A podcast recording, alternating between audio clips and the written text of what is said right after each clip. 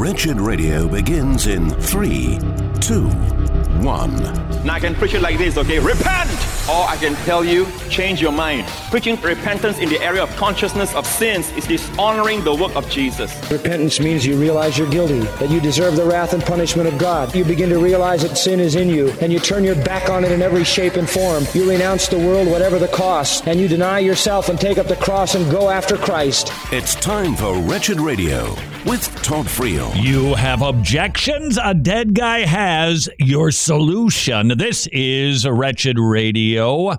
Perhaps you are one of the myriads of Christians who does but shouldn't have a fear of death. The world has a terror when they think about death, but a Christian must not.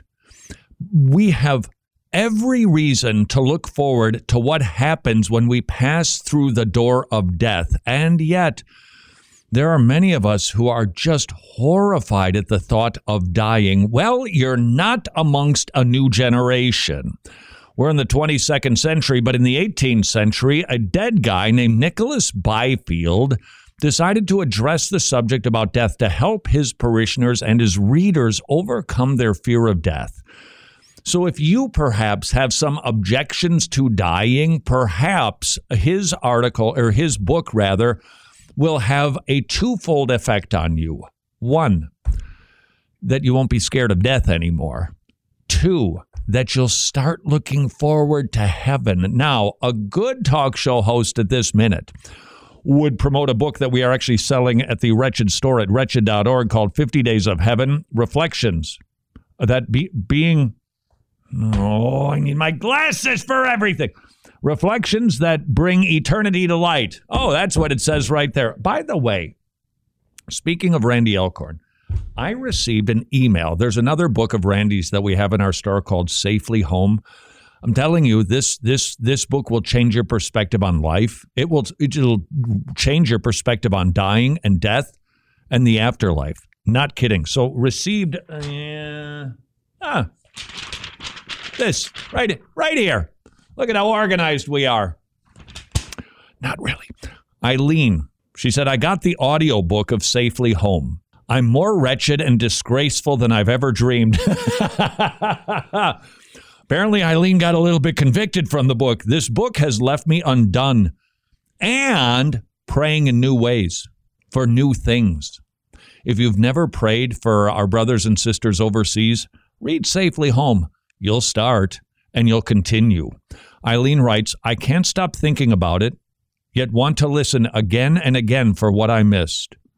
I want to order a case of them to give away. Everyone should read this book. I want to thank you, but also don't. Words can't describe what I feel about this book. Who knew fiction could do that? That is exactly what countless people have experienced when they read Safely Home, available at wretched.org, and 50 Days of Heaven Reflections That Bring Eternity to Light by Randy Alcorn. Wretched.org. Let's get to your objections, shall we? Some men say they should not be afraid of death, considering the gain of it and the happiness after death, but they are afraid of the pain of dying. It is the difficulty of the passage that troubles them. Uh, I, I have to confess, that's not quite me, but it's not entirely not me. Are you looking forward to the process? I mean, really? I doubt it. I, I mean, how, how many times have you perhaps thought? I hear this expressed regularly. Somebody dies in their sleep. Oh, that's the way to go, right there. That's that's yeah or they they just they had something just massive, an aneurysm or a heart attack, and they died quickly. Well, at least they didn't have to suffer. We're we're averse to suffering, and I don't think that's wrong, but I do think it needs to be overcome. Let's let Nicholas Byfield help us do just that. He writes, "You do not like death because of the pain of death. Why, there is pain in the curing of a wound, yet men will endure it." And shall death do so great a cure as to make you whole of all your wounds and diseases? And are you so loath to come to the cure? Well, that's a different way of looking at death. It's a cure. Everything that you struggle with, all of your pains, all of your maladies, all of your disappointments, all of your heartbreaks, gone. They're cured because you've entered into your eternal state and you will not experience those things anymore. Might it hurt when you die? Yeah. But you go to a dentist because your tooth hurts and you want relief. And even though there's a pretty good chance he's going to inflict a little more pain, you're willing to endure it because of the benefit. And that should be our attitude too. The benefits of dying. There's a sentence for you. The benefits of dying are so great that it should cause us to go, all right, fine. I'm not going to sing the praises of the death process, but let's do it because it's going to be worth it. Second solution to your objection of the fear of dying there is difficulty in getting into heaven. Would you rather still be in the tempest than put into heaven? You really want to stay here? Really? Thirdly, you do not like death, you say, for the pain of it. Why then do you like life, which places you in worse pain? Men do not object at the pains of life while they endure without death, which they endure without death. There is almost no man, but he has endured worse pains in life than he can endure in death, and yet we are content to love life still. Yes, such is our folly that there in some pains of life we call for death to come to our rescue. Yet, when we're well again, we love life and loathe death. Isn't that funny? When it gets really, really bad, you'll hear people cry out, I'd rather just die. Kidney stones come to mind because I actually know two guys. The first guy said it to me, and I was like, Really? And then the second guy who had kidney stones said it, and I went, Huh, must be must be pretty gnarly. They both said, I asked God to kill me. That that's that's how bad it is. But as soon as God cured them of the kidney stones, they stopped praying that. so they, they loved the idea of death when it was really bad here. This may or may not help you, but I think this is something that we should strive for a recognition of what this is that this is not a bed of roses. It is littered with thorns. It is hard. It is difficult. And there is so much struggling and there is so much unfulfilled dreams and hopes and desires. Shouldn't it make us long to die? Not expedite the process, but long for it. We are manifestly mistaken concerning death, for the last gasp is not death. To live is to die. Every step of this life is a step of death. He that has lived his days is dead up to half of his life. Death first gets at our infancy, then our youth, and so forth. All that you have lived is actually dead in this respect. So everything that's behind you, that's you, you that's all dead because it's not there anymore. It's gone. You've lived it. Past is dead. In other words, you got a lot of death under your belt already. Shouldn't we be able to endure the final death? Sixthly, where am I? Uh, uh, yeah, it's fifthly. Math has never been a strong suit. It is further evident that in death there is no pain. It is our life that goes along with pain. What is it to be dead? But not to be in the world. And is it pain to be out of the world? Were we in any pain before we were born? Why then do we accuse death for the pains our life gives us at the time of our departure? I don't know how these guys thought of this stuff. I'm telling you, they slice a loaf of bread 75 different ways. Amazing. Sixth oh, objection, our sixth solution to your objection of the pains of dying if our coming into the world is with tears, is it any wonder our going out might be so as well? There isn't a baby in the womb who would go, No, no, no, no, I do not want to go through that process. No, they want to get out because that's the better side to be on. Ditto when it comes to death. Seventh, it is evident that we make the passage more difficult by bringing to death a troubled and irresolute mind. It is wrong of ourselves to think that there is terror in departing. So it's kind of a head game that we play with ourselves. Eighthly, Consider yet more the sicknesses of most men. Men will suffer infinite pain for a small amount of living. Or, preferment here in this world. Will soldiers kill themselves for things of no value? And yet we be afraid of a little pain to be endured when such a glorious estate is immediately to be enjoyed in heaven by redeemed Christians? Death is death is not something that I think we should be singing worship songs about. Yay, yay, I can't wait to die. I don't think that's the right response either. But maybe, just maybe, working on our thinking before we get to our deathbed, because we're all going to have one, we're all going to get there, we would do well to prepare to die well. It is a subject the Puritans, they were on it regularly that we spend a day in the house of mourning to learn to number our days so that we can actually be more effective as we live until we get to die. Maybe, just maybe, these solutions will help you overcome your objections to dying. This is Wretched Radio. Let's go to Eastern Europe for yet another great story coming out of the Tomorrow Clubs. Andrea was left by her mother when she was three months old. The Tomorrow Club director decided to pray for this girl and she repented. She used to be a sad looking kid. Now seems like that smile never comes off her face. So many kids are abandoned by parents who need to go to other countries to make a living. They donate their organs, they leave the kids, they are lost physically and spiritually, and the Tomorrow Clubs finds them. They teach them the gospel. They help them to memorize Bible verses. They even will help them with their family lives. It's a magnificent ministry, story after story coming out of Eastern Europe. $30 a month. 30 disciples. Tomorrow Clubs is the ministry. Would you please consider supporting a club of your own? Tomorrowclubs.org slash wretched.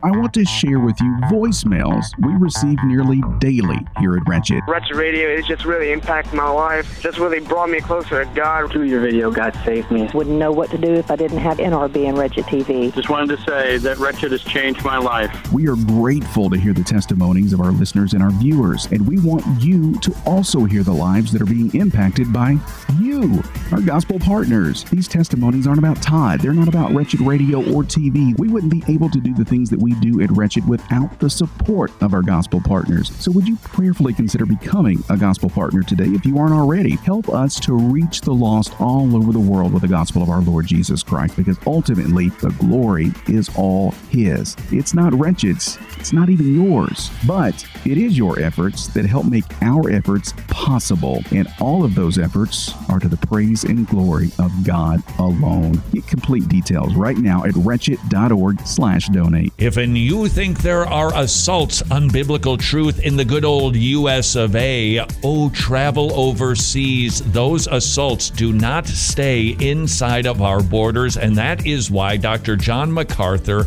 leading the Masters Academy International, mini seminaries all throughout the world in 17 different nations, equipping pastors to rightly divide the word, fill empty pulpits, and defend the truth. The foundation of all ministry is having a firm grasp of the authority and inerrancy of Scripture. The age of tolerance in which we live has caused guys to soften their message, which means you eliminate certain things in Scripture or you soften the message. Young guys that are coming into the ministry need to reaffirm their commitment to the authority and power of Scripture. Please support that effort through the Masters Academy International, wretched.org slash pastor, wretched.org slash pastor. Know your church fathers. Cyprian was a 3rd century theologian from Carthage, North Africa, where he served as bishop until he was beheaded under Emperor Valerian. Cyprian authored a book called On the Unity of the Church, stressing the unity of the universal church as well as the importance and authority of the local church. This is Wretched Radio with Todd Friel. It was the great lyricist Lennon and McCartney who asked, Will you still need me?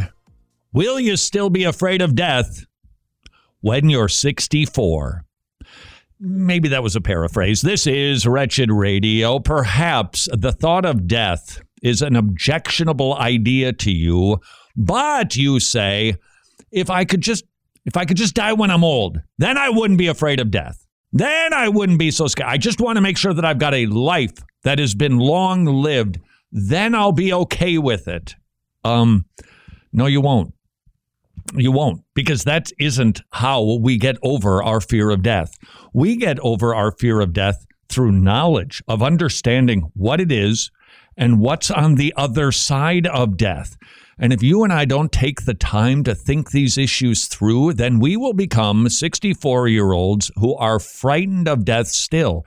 And then you can say, well, if I could just live to 74 and God gives you another decade, you're still going to be afraid of death. It has to be dealt with. It is something that needs to be overcome. The fear of death is actually a sin for the Christian. We should not be afraid of death because God has told us everything we need to know about it. We know that we're going to do it. Nobody has escaped it. And He is going to take us home. And if we fear it still, we're doubting God, we're not trusting God, we're not believing God, or we're just saying, I don't care, I'm scared. Let's work through it, courtesy of Nicholas Byfield, who deals with your objection. I wouldn't be afraid to die if I were 60 or 80. I'd be content then. One, if you are willing to die at any time, why not now? Death will be the same to you as it is now. In other words, you are still going to be afraid of death unless you deal with it. Two, is any man angry and grieved when he is at sea in a tempest, because he shall be so quickly carried into heaven? Is he displeased with the wind that will soon set him safe in the harbor? If you believe that death will end all of your miseries, why are you careful to defer the time? No, we don't become reckless, but we, we don't have to just long for a long life so that we won't fear death. Number three, until your debt is paid, time will not ease you. Your care will continue, and therefore you would be as good to pay at the first as at the last, if you are sure it must be paid at all. Four, in this world there is neither young nor old. When you've lived to that age you desire, your time past will be as nothing. You will expect that which is to come. You will be ready to demand a longer time from that point forward. You will do the same then as you are thinking now. That's what I said. He just said it a lot better. Would you tarry here for so long? There will be nothing new but what you have already tasted. In other words, there's nothing new you're not going to experience anything. Okay, this, I, I warn you, this might be a model in thought. I, I, I could be wrong, but this could be a model in thought. So, Jimmy, you be the judge if this kind of crosses into the line of, eh, I don't think that's right. Okay. Jimmy, you've been around a number of decades now. Yes. And you've probably you've traveled, yes. Mhm. You've Yes. eaten meals. Yes. You've gone to entertainment venues, seen concerts, Right. Mhm. watched a sunset. Yes. Mhm.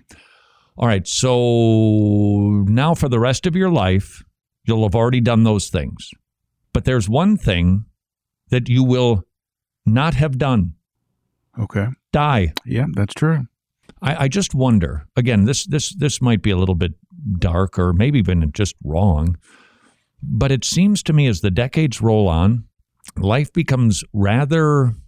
Mm, I mean, it takes some sort of meal to to get you excited about culinary delights because it's like I, you know what, I've had better pizza before.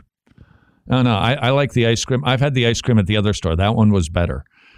Uh, That that it just gets it's it's it's it's not that you get depressed. It's just that life becomes uh, less um, zesty. Less. Do you remember when you started coming of age? Meaning, it was the time, and it's varying degrees. It, you, when I was a kid, it used to be 18. Today, I think it's 38. But It was the time when you started to go out on your own and you started doing real adult things. I don't know if this is true for you, but it was certainly true of me. I look back and I remember those times. They were very heady. Eh, I, I, I'm, I'm living in my own space. I can go to bed whenever I want to. I could wait a second. I can go to the grocery store and and get nothing but cherry licorice. That I can do that, and I did, and it was exciting, and it was enjoyable, and it was fun, and it was hey, um, yes, I do have a reservation.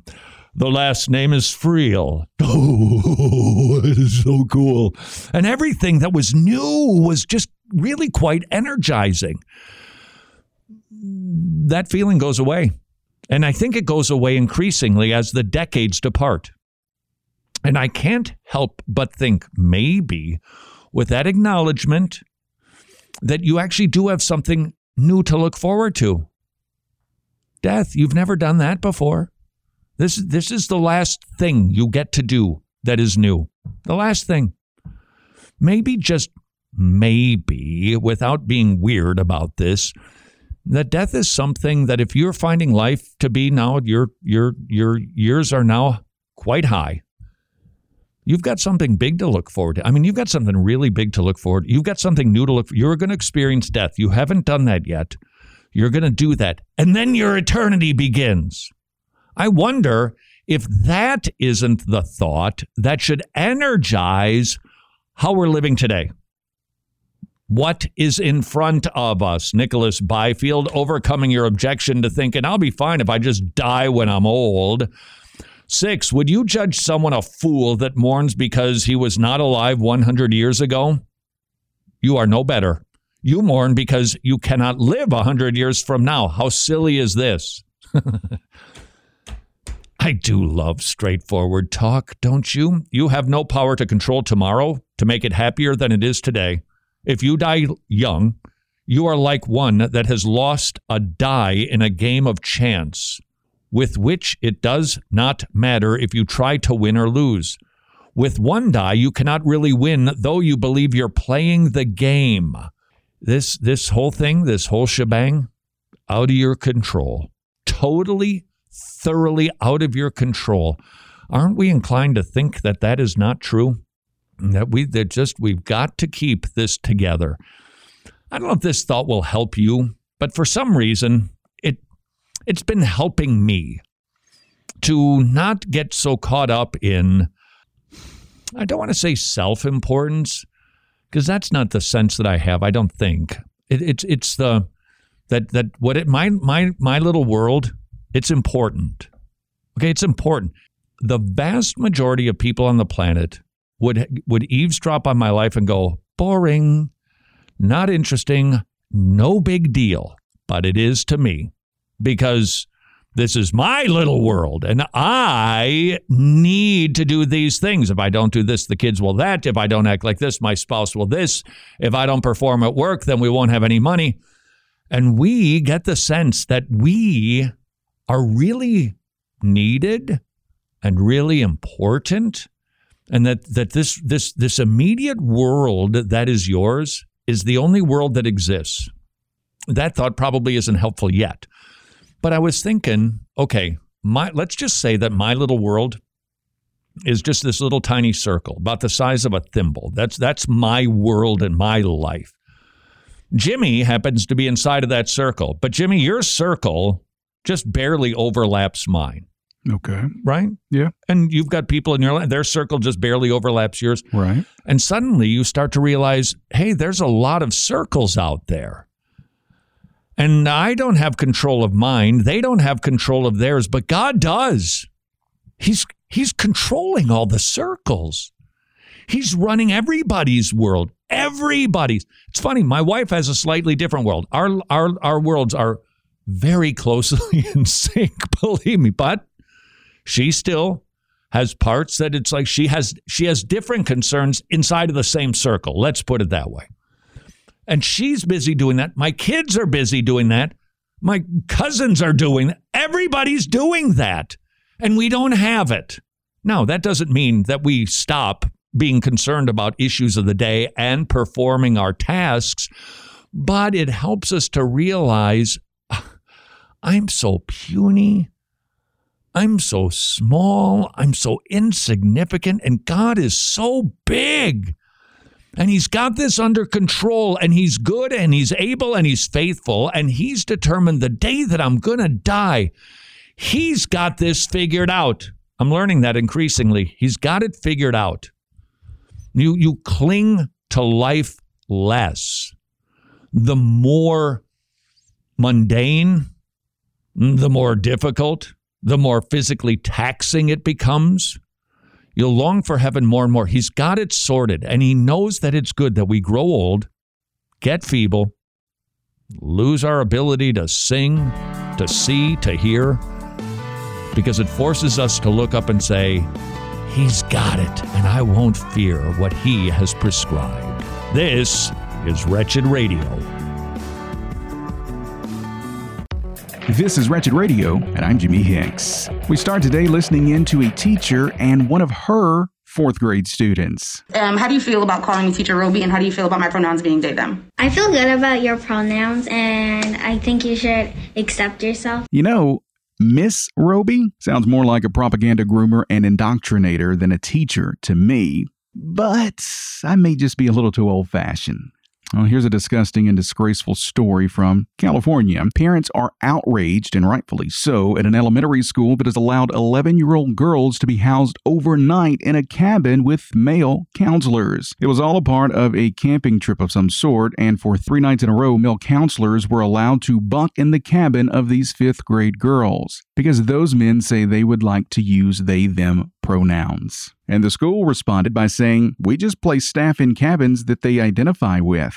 All in the name of inclusion. It's okay to put children at risk. A little potential sexual abuse. Hey, what's that in the name of not hurting someone's feelings? Disgusting. Totally disgusting. We're not even two full months into 2022, and already a record number of pro life bills have been introduced in states across the country 230 bills to be exact. And these bills are all spurred by the hope that the U.S. Supreme Court could overturn Roe v. Wade later this summer. Obviously, the eradication of all forms of baby murder is the obvious overall goal, but these 230 state level bills could lead to the saving of the lives of tens of thousands of unborn babies each year on their own. Okay, so listen to this line from a recent Washington Post article. And I quote The belief that one's entitled to freedom is a key component of white supremacy. So, if you believe as an American you have an inherent freedom and aren't under the rule of another country's constitution, you're a white supremacist, even if you aren't white. Try telling that to a non white American, Washington Post. This is basically just a call for communism. A pro life nurse from Illinois who was fired after refusing to refer mothers for abortion has been awarded nearly $400,000 in damages and attorney fees. Well, praise God for that. Murdering a baby is not necessary or essential, no matter what politicians try to tell you. A new study conducted through telephone surveys of 12,000 U.S. adults has revealed that the number of Americans identifying as LGBT has increased just over 7%. Obviously, I understand a telephone survey is not the most accurate data capturing method, but I think we can get a clear picture of what they're saying here. The rate of people claiming an allegiance to an anti God ideology is higher than it's ever been in this country, and that informs us of many things, the chief of which is the need for evangelism. Look, go, share the gospel, throw and water the seed, and God will save all of those he deems to save. More Wretched Radio, straight ahead. I'm Jimmy Hicks. Books of the Bible. The book of Isaiah is a collection of prophecies given to Isaiah. It can be divided in two parts. Isaiah delivered bad news to Israel and the surrounding nations concerning God's judgment, and he delivered good news of salvation for those who repent. Isaiah also offers detailed prophecies concerning the coming Messiah who offers eternal salvation. This is Wretched Radio with Todd Friel. The smaller the number, the bigger they hit. That's right. That was a Casey Kasem impersonation. when and he had a really bad sore throat. This is Wretched Radio. Jimmy, we're going to take requests today. That's Ah. right. hmm Right at my alley. We are going to be like Casey Kasem. You just send in your request and we'll play it. Guess who is going to make the request? Who's that? That's you. Oh, what am I? I'm going to read for you some of the subject matter that is contained in a new resource that we produce called Wretched Worldview. Thrilled to pieces. So many people availing themselves of this resource with Dr. Owen Strachan tackling 22 subjects biblically with a set of principles that you can use to noodle your way through any of our contemporary kooky issues. So, Jimmy, I'm going to read the different subjects and then you pick which one you want to hear. Okay. All righty. Try to pick one that Owen Strachan did. National and personal debt. Ah. Capital punishment. Mm. Denominationalism. The character of politicians. Life issues. Burial and cremation. Submitting to government. Ooh, that's an interesting one right there. Submitting to government. So I'm not trying to tip your hand in any way, but submitting to government, that sounds kind of interesting to me. Socialism? No. We did a comparison between capitalism and socialism. All right, you got to pick one of those right, two. one of so the- I'm just, I'm not. Who took Casey Kasem's place? I'm Ryan Seacrest. Uh, yeah, I'm that- sort of going to honor your request. Okay. All right. I, I think after a lot of thoughts, Mm-hmm. uh, submitting to the government. You like that one? Yeah, absolutely. Ah, I'm so relieved that you decided to pick that one. Uh, This is from Wretched Worldview. Funky music intro. Because we want to be like a cool church. Hip and relevant. You know what? I don't even remember who taught this one. this is going to be as much of a surprise to you as it is to me. I think, I hope it's not me. Well, if you haven't, it's me. Did you say you wanted to hear capitalism versus socialism? that's, that's what I meant. That's I thought so. You know, I have that spiritual gift of knowing what you meant. I think hearing from Owen would be more interesting, don't you? Cue the funky music. I'd say white boy, but that's probably not politically correct. Tell me if you've ever sat through this kind of lecture. You're hearing about how bad capitalism is from somebody whose iPhone is constantly vibrating in their pocket and who has a MacBook $2,500 worth sitting right beside them. Uh-huh. We've all perhaps seen it. A critique of capitalism coming from a different perspective, perhaps a socialist one, and maybe it's left us a little confused. In this lesson in Wretched Okay, before he goes on any further, ain't that the truth? How many university professors, all making six figures, decry the evils of capitalism, the very system that has them sitting in the nice house in the nice part of town? worldview, let's sift through the chatter. Let's think well about the free market and let's think well biblically about socialism. Shall we? Let's do that. But first, let's think about pre understandings. No one approaches these topics with any kind of forethought, do they? I think they do. First, people think this. You might even think this. Socialism is a movement of freedom and hope, returning power to the people. Second, capitalism is based on greed. Third, the free market is a system that works seamlessly on its own. Fourth, Christianity is about spiritual things, not money and systems. We're above all this. Why are we talking about capitalism? Christians are above possessions. We don't even need to be talking about such things. Here at Wretched, we think we do. we think, actually, the Bible has some things to say about But you got to get rid of your pre understandings first. I, I know. At least I think I know. You like capitalism as the best human created system to date for the maximum of human flourishing. But just for a moment, lose it so that we can have the Bible inform us completely. That's right. He's just laughing. Let's continue. Acts 2, first passage, explicit Bible verses. All who believe were together and had all things in common, and they were selling their possessions and belongings and distributing the proceeds to all as any had need. Why talk about this? Because it shows us that the early church was not ruled by the free market, was not ruled by their possessions. In fact, Christian faith bred tremendous generosity. Actually, that's been a that's been a trajectory throughout history. No, that's socialism, man. That, that, that's socialism. That proves it right there. People will say that. People will say that. Actually, I think what we're going to see is that that doesn't fit. But we got to do some more verses, okay? Right. Friel, is that okay with you? Zip it. All right. Second, Acts 4. There was not a needy person among them, for as many as were owners of lands or houses sold them and brought the proceeds of what was sold and laid it at the apostles' feet, and it was distributed to each as any had need. Here again, a passage that can sound socialistic. In other words, that we shouldn't have private property, that we should all own things all together, nobody should have more than anyone else, all the people should be equal. Some will say these two passages in Acts enfranchise a Christian doctrine of socialism. You know what I think they enfranchise? A Christian doctrine of generosity. But we need to build the case further. We can't do it just off of these two passages. Acts 20. You yourselves know that these hands ministered to my necessities and to those who were with me. In all things I've shown you that by working hard in this way, we must help the weak and remember the words of the Lord Jesus, how he himself said, It is more blessed to give than to receive. Why, why is this here? This is here because, again, giving is a very big deal in Christianity. The Christian worldview is fundamentally a generous worldview. It is not stingy.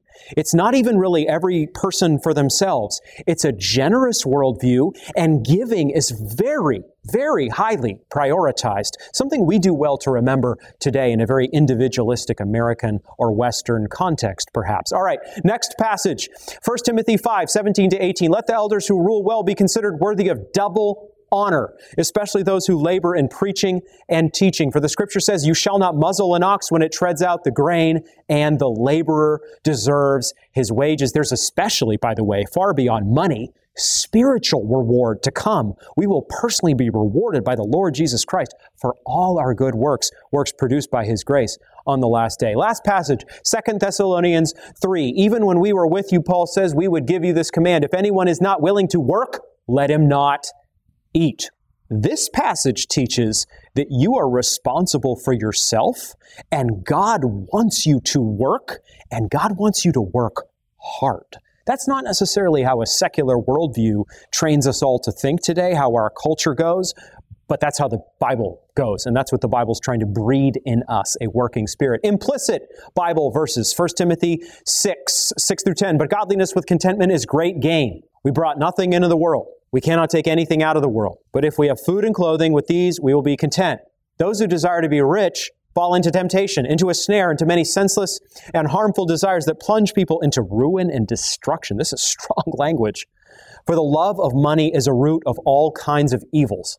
It is through this craving that some have wandered away from the faith, and it pierced themselves with many pangs. All of us need to watch that we are not ruled by a lust for money, but instead, by the power of the Spirit in us, we exude godliness with contentment. Does this mean it's wrong to be rich? Does this mean it's wrong to have wealth? I don't think it means that at all. There's a demonization of wealth, actually, that can occur in our, our circles that's not good. Nonetheless, whether you have a lot of money, some money, or almost no money, your life is to be a godliness with contentment life recognizing that is great gain. And you always, I think, based on this passage, have to be careful about your heart. 1 Thessalonians 4 10 to 12. We urge you, brothers, to do this more and more and to aspire to live quietly, to mind your own affairs, and to work with your hands as we instructed you, so that you may live properly before outsiders and be dependent on no one. Two things here. Number one, Christianity isn't just about having a job. It's about building a vocation. It's about identifying your strengths, gifts, uh, attributes that God has given you and putting them to work as best you can for the glory of God. That's, that's vocational work as opposed to merely paycheck work. I'm surprised you did not include anything about Abraham being rich and not being condemned for it. We see in both Old and New Testaments yeah. that there are some people with more, some people with less, and God is okay with that. Right. He doesn't condemn one and say there must be equal for everybody. Now, it shouldn't be gained illicitly, but it's not condemned. So God is actually okay with different socioeconomic Yes. levels. And and two, the the idea of generous giving. I'm glad you brought that up. In contradistinction to government programs, which take from one group to give to another, that's Right. not generosity. That's a little bit closer to thou thou shalt not steal. Taking somebody's stuff to give it to somebody else. Capitalism v. socialism. Dr. Owen Strachan, Wretched Worldview. By the way, did you notice we didn't even get to the implicit Bible verses yet? Because you've got to do both explicit and implicit. There are so many verses that lead us to an understanding of what is best. And incidentally, if you have not instructed your kids about some of the biblical bases for this idea of free market capitalism, uh, you might want to do that because I can promise you a socialist prof won't. This is Wretched Radio. So there you are on your Googler machine trying to find a restaurant. What do you look for? Ratings and reviews. If it gets lots of stars, positive reviews, chances are pretty good you're going to go there. Question Would you be inclined to go to a restaurant that had a 98% approval rating and rave reviews? I suspect you would. Medi-Share, affordable biblical health sharing, has a 98% approval rating.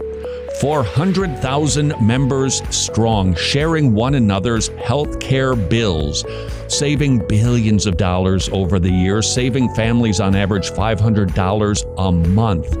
And 98% of the members of Medi-Share give it a hearty thumbs up. I encourage you to call them and see if Medi-Share is right for you and your family. 1 844 Bible, 1 844 Bible for Medi-Share. Thanks for joining us on Wretched Radio today. Question Do you ever sit back and reflect on what your life was like 5, 10, 15, even 20 minutes ago? yeah, me neither. There's too much going on in the present to waste time reflecting on the past. And that, unfortunately, is the mindset of culture today. Of course, it's actually beneficial to reflect on the past, especially past episodes of Wretched TV and radio, which can be found organized nice and neat at wretched.org. You'll also find over 40 amazing resources in the Wretched store, which coincidentally were all produced and written in the past. Imagine that. You can learn in the present from things produced in the past. And thanks to the ongoing support of our gospel partners, we have been able to continue talking about the greatest event that ever happened in the past the gospel of our Lord Jesus Christ. We sure would love and cherish your prayers and support as we use the things of the past to affect lives in the present and future. So if any of this made any sense to you whatsoever, visit us online right now at wretched.org slash donate. 59 million people died last year from diseases like heart disease, cancer, diabetes, but the number one leading cause of death, its very own category of 42.6 million lives that ended abortion. It is hands down the number one leading cause of death on the globe. And that statistic can overwhelm us and cause us to give up. But it should motivate us to get engaged, get involved, and fight for one life at a time. And we can do that through preborn.org slash wretched. $28 buys an ultrasound. 80% of the time, mom chooses life. That is a good investment that saves lives. Would you please consider supporting as many ultrasounds as you can at preborn.org slash wretched.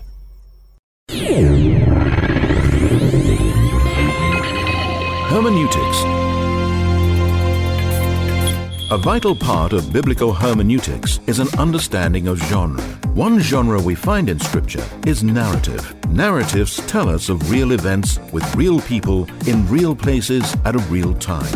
Not everything we read in narratives is condoned by God, but everything we read is part of God working out His plan for the world.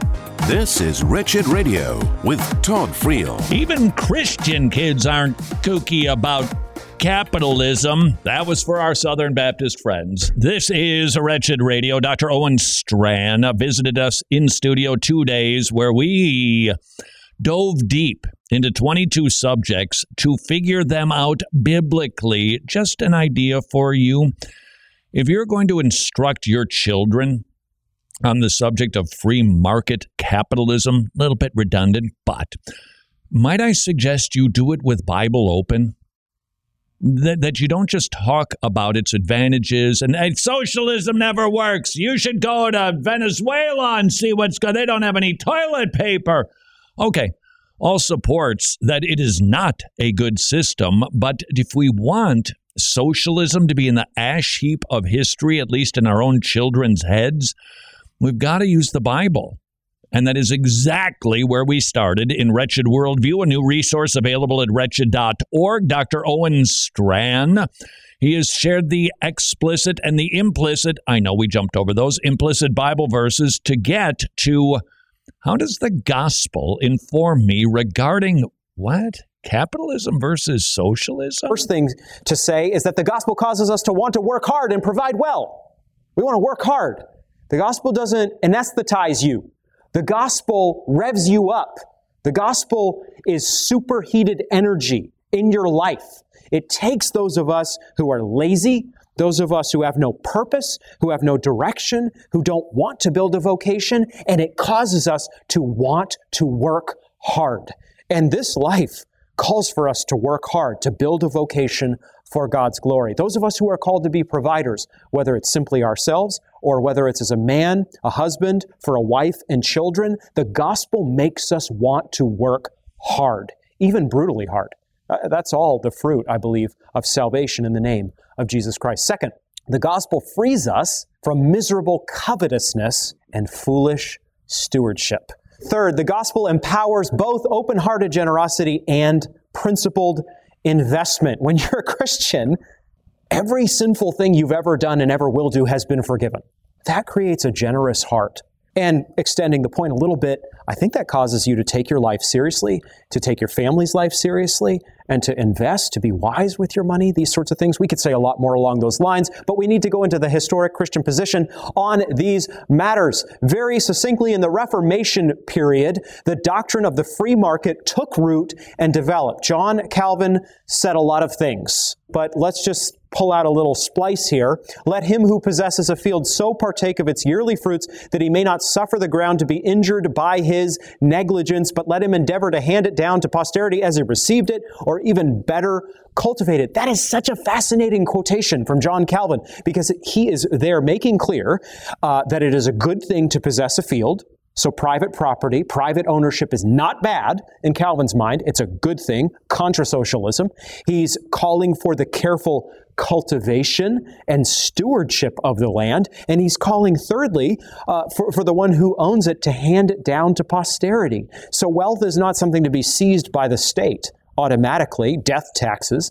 In Calvin's mind, wealth is something that's to be transferred to generations. It's a gift, it's a good thing, and we want to receive it as such if we're following in line with John Calvin. A second point we should make along historical lines is that Christians have historically supported the free market but with careful qualifications. Morality must affect and shape the market. Okay, this is really important. Capitalism slash free market, better term, is sometimes said to be unfettered greed. And those, therefore, who support the free market support unfettered greed. Bah, not right. That's not historically right. Uh, with the church, it's not historically right even beyond the church. Christians have historically been a voice for, for a moral presence in the free market. In other words, you shouldn't charge wicked interest of people. You shouldn't take advantage of the poor. You should be generous. Tons and tons of philanthropic enterprises throughout history in the West and beyond have been funded by very, very rich people who had morality affecting their understanding of money, their possessions, and the market. Much more to say there, but do not let that pass. If, for example, an amped up young person fresh from a university education tells you that all free market investment is wicked greed, it's not necessarily the case. We understand that there is real greed in the world. We also understand that it's a good thing to have private property. It's a good thing to make money. It's a good thing to invest that money. It's a good thing to give that money. All that is not necessarily greed. Okay. But, but, but Dr. Strachan. But yes. Socialism makes that wicked greed go away. Oh, it does? No. Oh. No, it doesn't. No, it doesn't. Right. That's true. They throw they throw a dart at free market without recognizing those same principles. Sinful men are going to do sinful things. It does require morality, but frankly, so would socialism.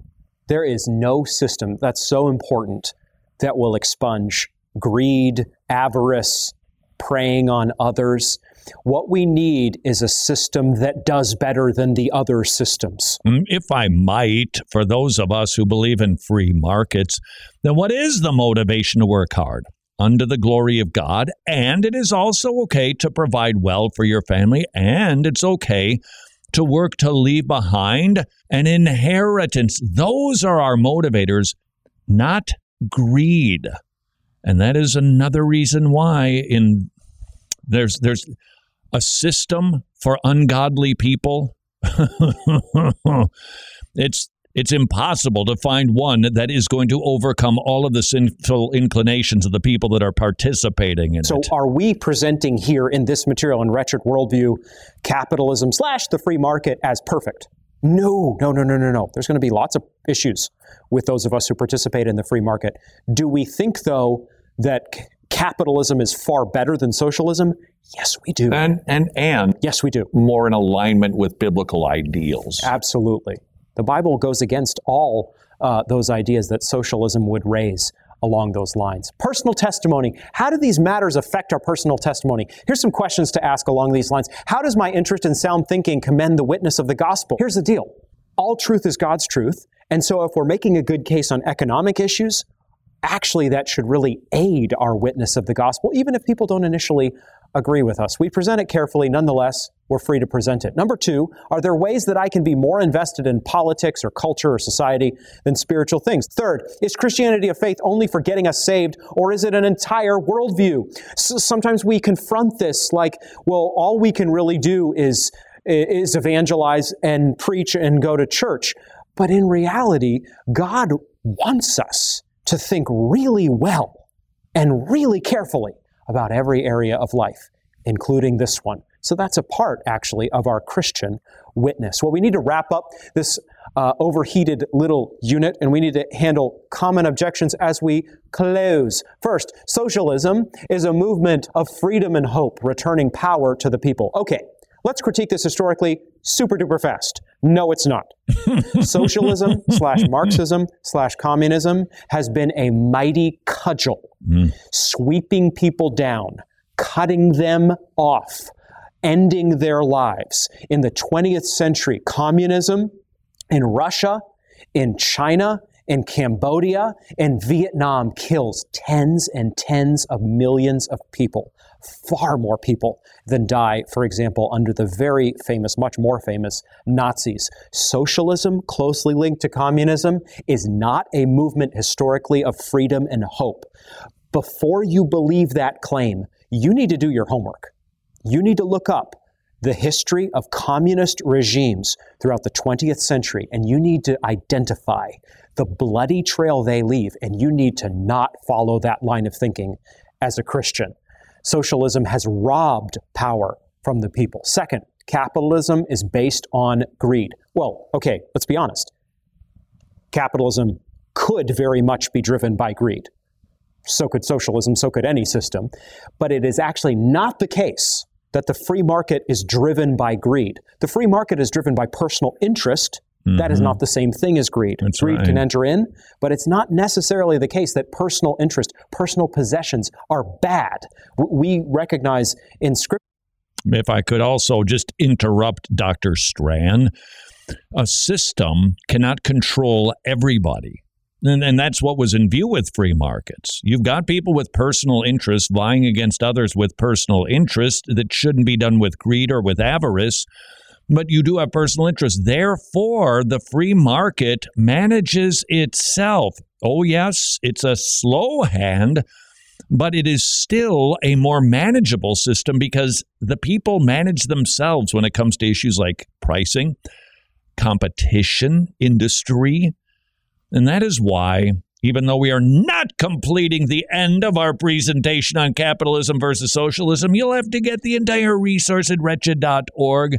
Free market capitalism is far more in alignment with biblical ideals than socialism, which, let us not forget, was concocted by a man initially, but it was followed by other philosophers who were 100% godless. What good institution could come from that? We hope you will avail yourself of Wretched Worldview. Don't forget the study guide, your Sunday school class. It's going to be zesty. Until tomorrow, go serve your king.